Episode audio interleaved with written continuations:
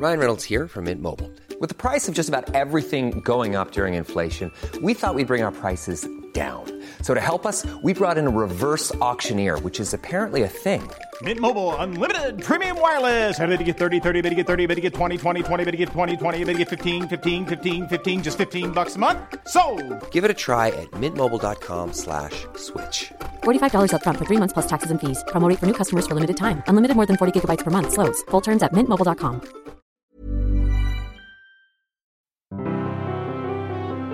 Welcome to The Broad Experience, the show about women, the workplace, and success. I'm Ashley Milne-Tyte. This time, the second of two shows about women in their 20s, a decade when not everything goes well. We should be looking at failure as okay, this did not work. I need to try something different. Not that this did not work and I'm a failure. And do men in their 20s pick certain careers because they have to? Men are expected to be successful. They're expected to be able to support a family and, you know, to kind of do it all, you know, in terms of work. And for women, it still, I think, feels like a choice. Stay tuned.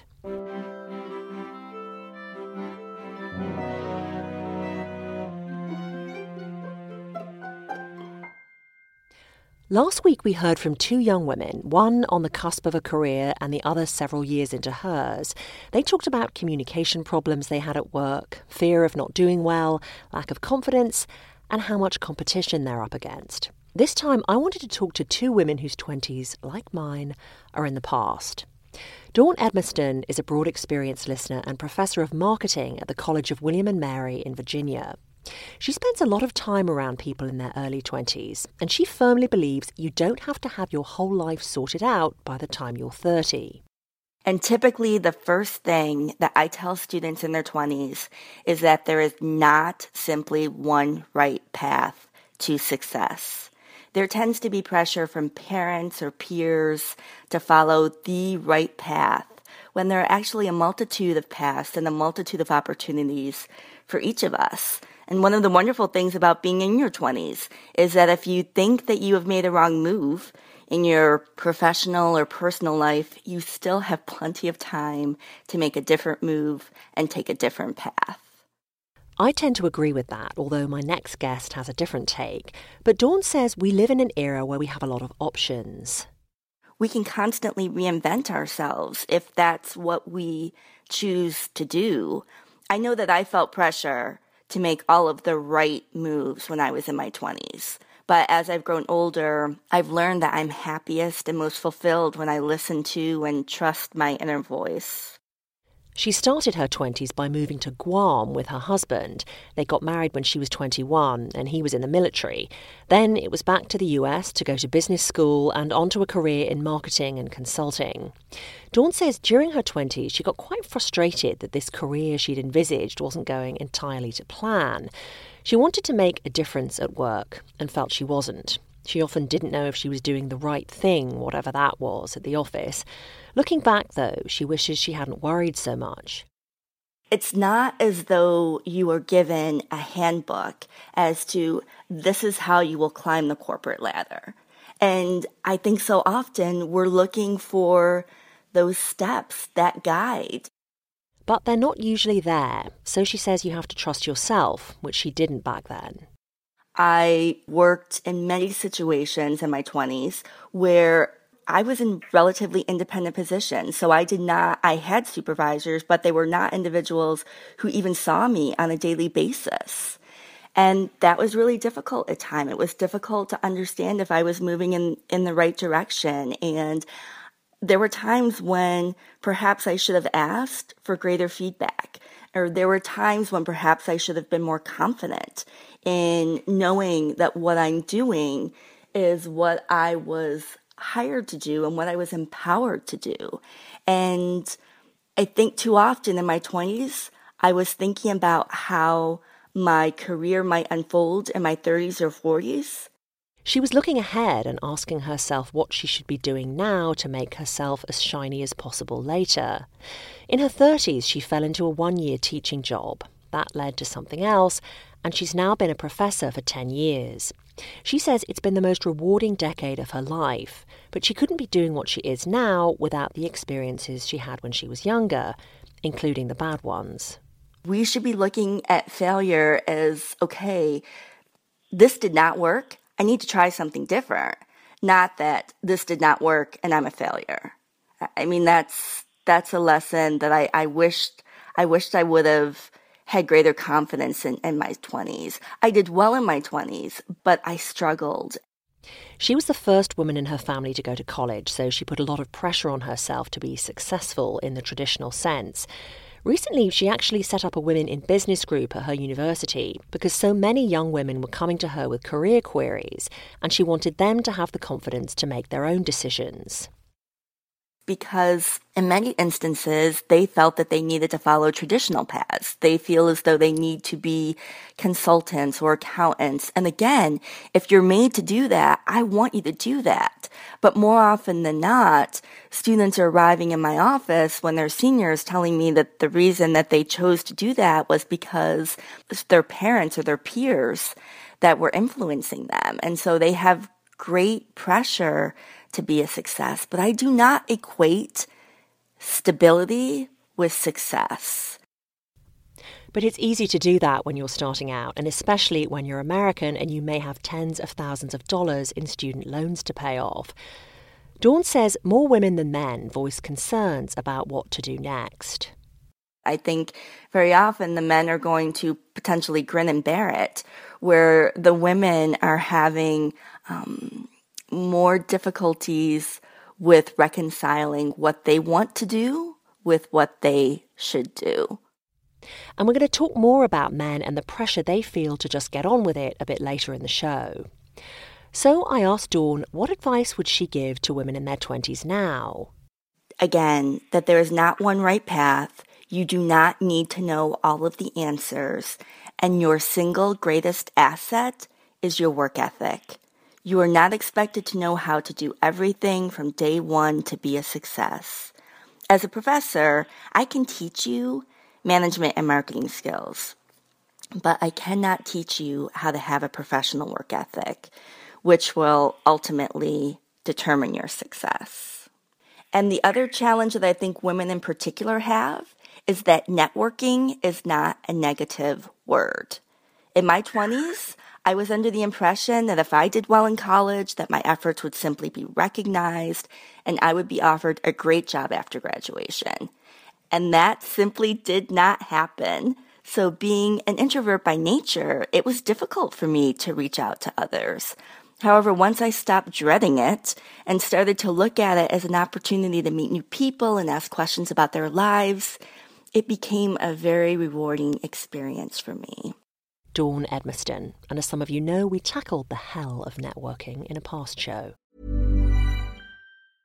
Hey, I'm Ryan Reynolds. Recently, I asked Mint Mobile's legal team if big wireless companies are allowed to raise prices due to inflation. They said yes. And then when I asked if raising prices technically violates those onerous two year contracts, they said, What the f are you talking about, you insane Hollywood ass? So to recap, we're cutting the price of Mint Unlimited from $30 a month to just $15 a month. Give it a try at mintmobile.com slash switch. $45 up front for three months plus taxes and fees. Promo for new customers for limited time. Unlimited more than 40 gigabytes per month. Slows. Full terms at mintmobile.com. My second guest is Meg Jay. You heard her on the last podcast talking about 20-somethings communication skills. Meg works with young adults every day in her psychology practice, and she's also written a book called The Defining Decade, Why Your 20s Matter and How to Make the Most of Them Now. She sees a lot of clients who don't see the need to focus in their 20s because, well, 30's the new 20, right? Meg says it's not, and that you do yourself a big favour if you start building a career and a meaningful relationship before you're 30. Those of our clients who have started a career, though, they worry a lot. When I was writing the defining decade, you know, I maybe had, I don't know, 80% of it kind of roughed in, and I sent it to a, a, publicity assistant at my publisher, 12, that's the name of my publisher, and I sent it to a publicity assistant there. And it, most of the chapters were about finding jobs, getting jobs. And she said, Meg, you know, if you don't mind my saying, it seems like the work piece you're focusing on finding jobs, but you're not talking about how hard it is once you actually get the job. Yeah. And I thought, oh my gosh, how did I leave that out? Because I'm, you know, literally probably talked to five clients about that that day. Um, the level of anxiety that young workers feel, and I think especially um, young women feel when they go into the workplace. A lot of them are just overwhelmed with anxiety that they're going to make a mistake, that their boss is going to yell at them, that their boss doesn't like them, they're going to be fired for any little thing. You would be stunned by how many hours a week um, I spend talking to um, young women workers about that. Very competent, capable, smart people who really feel overwhelmed by the idea that they're going to get something wrong and that's going to be the end. At this point, I told her about April Leslie, who featured in the last show, and about how worried she is that when she does land her first job out of college, she won't excel as she always has till now, and this is a major concern for her. Also, what she said about having low confidence. This is something I think is a big problem for women in particular. And Meg says yes, she sees it a lot. And some of that is, you know, the anxiety of the young worker. Of I, I don't, I don't have my confidence yet because I, the competence isn't there yet, which is often because just the, the hours aren't there yet in terms of, you know, how many hundreds or thousands of hours it takes to feel like, hey, I've got this. And if I make a mistake, it's not the end of the world. And and then the flip side of that is that not every boss was meant to be a mentor, and I think uh-huh. that's a big shock um, for young workers too because they're used to being around teachers who nurture them. You know that that you know I'm sure not everyone has you know only had good teachers, but the, the point of teaching is is to bring people along and to nurture and to mentor. And then you get into the workplace, and a lot of bosses feel like, hey, you know, we're here to make a company successful. I'm not here to teach you or to nurture you. And right or wrong, that's just the way it is. There's a great example of this in the book. It's in a chapter called Calm Yourself, and it was one of my favourites in the whole book. In it, Meg describes a client, a young woman she calls Danielle. She was working her first job in broadcast TV in New York for a big, famous male news anchor. She made rookie mistakes, including misspelling the name of a former president in a headline, and he regularly bawled her out. Other higher ups would also tell her in no uncertain terms when she screwed up. She was a bag of nerves every day. Going into the office felt like entering enemy territory. She spent every lunch hour outside on the phone to her mum. And that happens a lot. And, you know, moms do make us feel better. They've done some cool studies about how just even the sound of your mother's voice, you know, can lower your, your blood pressure and your skin conductance um, level. Um, so the sound of our mother's voices, if we have you know the right relationships with our mothers, I guess, um, can make us feel better. So she was using a coping strategy that had worked for her in college, but. I felt like in the workplace, even though it was helping her get through the day, um, day in and day out, it wasn't making her feel any more um, like a grown up or any more like she belonged there. And so we really worked with her on can she tell herself, she knows what her mother's going to say. She's called her a hundred times. So can she walk around the block and tell herself those things? Um, because, you know, I think calling her mom on her lunch break was kind of making her feel sort of like a kid still in the closet of you know people don't really know I don't belong here. It wasn't really helping her feel like yeah I belong here. I can do this. And some days are hard, but I can make it through on my own. And that advice actually worked. Meg told Danielle that part of learning is screwing up and that you need thousands of hours of practice to make perfect, something Danielle found hard to hear at first. But gradually she tried Meg's advice. She steeled herself to return to work after lunch without relying on her mother or her friends to get her through those swinging doors. She started to build resilience. And when she got a review from her boss, it was actually good. He commended her work ethic, among other things. To Danielle, all the mistakes she'd made were catastrophic, but to him, they were part of being young and new. She blew those mistakes into vast proportions, and there may be good reason for that. Something really interesting I read that I, I didn't know at all was um, in the book you write 20 something brains react more strongly to negative information than do the brains of older adults. They do. Um, I mean, they're just in a kind of an explosive period of growth. So, um, you know, we used to think that the brain was mostly developed by about age five, and that's because it got about as big as it was going to get by about age five. But what we know now is that sizes and everything, and that uh, another huge explosive kind of period of growth happens in your 20s, and that's where it's all about connections. And so, even though your brain isn't getting bigger, it's becoming more densely connected. So, your brain is just really hungry for new information. Um, at the same time, it doesn't have a lot of experience dealing with uncertainty. So it's looking around trying to learn from what's happening. And it's very sensitive to what goes wrong because when something upsets us, our brain says, oh, I need to take you know, pay special attention to that and learn from my mistakes. And so the way it feels for a lot of 20 somethings is that your 20s are just a huge minefield and you're sort of stumbling through and minds go off and they're upsetting and your brain space pays special attention to that and then you try not to make those mistakes again. But I think that's what it feels like of new jobs, new relationships, new apartments, new landlords, new cities, new everything. It just feels like a big minefield. Mm. Now, at this point, I wanted to ask her about something gender related, if not work related. In her TED talk about the 20s, it's been viewed about 7 million times, she talks about how you're not fertile forever and how many young women, like the client she discusses in the talk, they think they can stroll through their 20s with less than ideal partners because they'll have plenty of time to find someone more substantial later, but how they may be missing their chance to find the right person. I find, and I'm, and you do talk about men and women in your book, which I'm very grateful for, but so often I find that these discussions focus on women finding a mate, as if it doesn't take two to tango, as if it doesn't make two people to make a choice about getting together and forming a partnership that you hope will be permanent. I don't know if you remember this from the news, but there was this, I guess it was last year, a sort of brouhaha when this mother of two, I believe it was two young Princeton males, wrote an open letter saying, Young ladies, this is your last chance when you're at Princeton to find a mate who has the same intellectual capacity as you do. Get to it. And there was a lot of kind of, you know, media hubbub around that, whether she was right or whether she was crazy.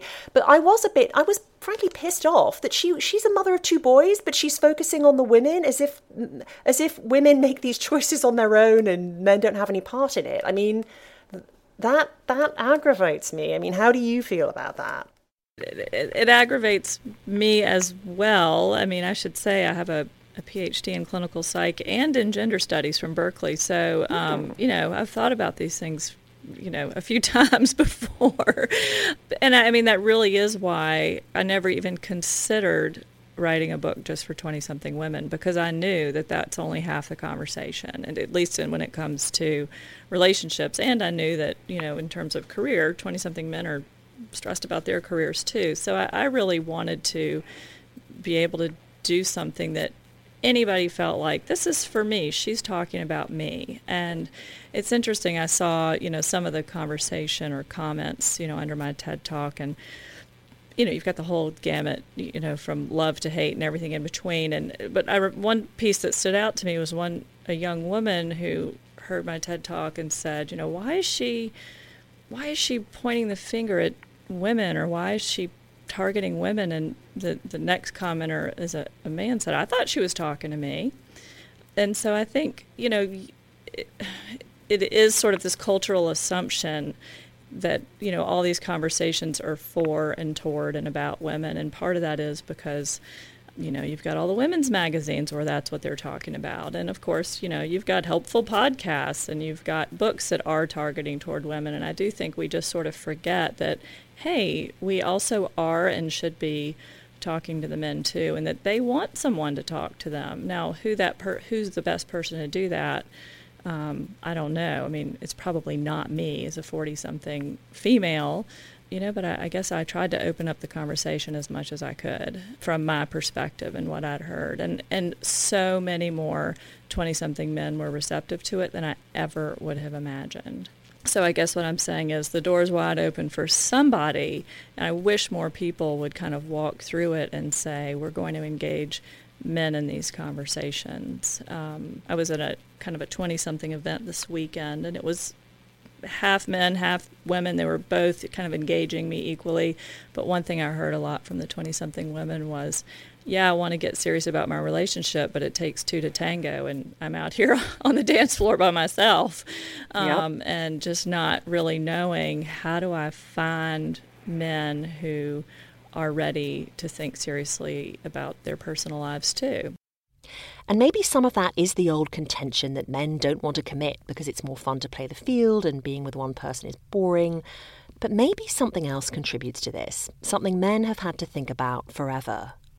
You know, we were talking about women, young women being so stressed and anxious with work at work, and, and they are. Um, but I do think it still feels like a choice for a lot of women that they feel like, well, you know what? If I really hated this, I don't have to do this. I mean, me doing this feels like going the extra mile or, you know, kind of having it all or being great at everything. But there's always that s- sense of I could go on a completely different path and I could prioritize being, you know, a partner and or a mother, or I could open up a, you know, a little shop somewhere, and people would think that's great. And I don't think that you find as many men who feel like that's true for them. You know Anne Marie Slaughter, she of the famous Atlantic article on why women still can't have it all. I heard her talk about this on a panel last year. She said her two sons basically get one message from society earn well, whereas women get all sorts of different messages. They really do have more choices. I asked Meg, does she have male clients who feel stressed out by the idea of being the main breadwinner? I have 20 something guys who feel like it's stressful. I have 20 something guys who feel like I don't want all that responsibility. Just like for decades, we've had 20 something women who say, at the end of the day, I don't want to be the main, the sole or main breadwinner in my family. That's been okay for 20 something women to say always and still now. It's really still kind of not okay to hear a 20 something male say, you know what, at the end of the day, I don't want all this on my shoulders. I'd rather my partner carry a bigger load. I mean, of course, it's becoming more permissive and more okay to say, hey, people are different. But I, I do think men feel so much more pressure that they have to get out there and succeed and be able to kind of carry a family. I mean, I think you see more delaying sometimes with men because they feel like that's what they're getting into, and once they're in it, they can't get out of it. Where I, I do feel that women feel like their path is much more flexible. Of well, maybe I'll work for a while and then I'll stop and then I'll focus on family and then I'll get back in the workplace and I can just sort of weave in and out as it suits me. I don't think as many men feel like that's possible for them. This is obviously a much bigger conversation, and maybe society's just about ready to have it. If you're a guy who thinks about this stuff, please go ahead and post a comment under this episode at thebroadexperience.com or on the show's Facebook page. I do intend to put together another man only show later this year. Thanks so much to Meg Jay and Dawn Edmiston for taking part in this show. This episode of the podcast has been supported by MailChimp. Thanks to them for giving me some support, and please go and check out their site for all your email marketing needs. And finally, I'm planning a show where I talk to couples where the woman is the sole breadwinner and the man stays at home. If you're part of such a couple and you'd both be willing to talk to me on tape, please get in touch. Also, if you're one half of a female couple where one of you stays home with kids and the other works, I'd like to talk to you too. That's the broad experience for this time. Thanks as usual to April Leslie for her help with the show. I'm Ashley milne Thanks for listening.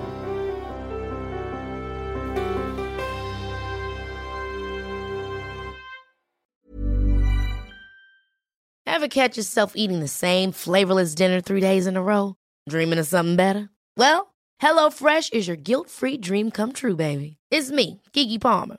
Let's wake up those taste buds with hot, juicy pecan crusted chicken or garlic butter shrimp scampi. Mm. Hello Fresh. Stop dreaming of all the delicious possibilities and dig in at HelloFresh.com. Let's get this dinner party started.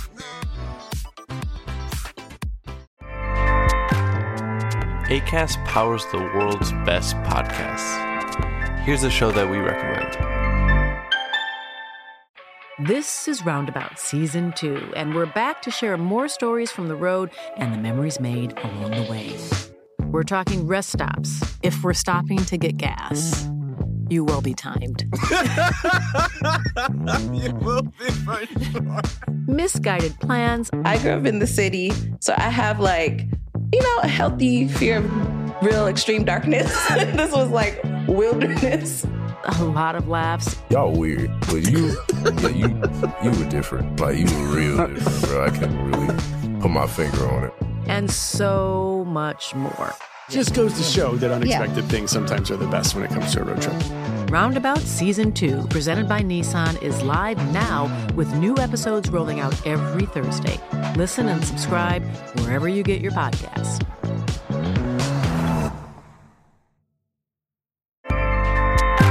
ACAST helps creators launch, grow, and monetize their podcasts everywhere. ACAST.com.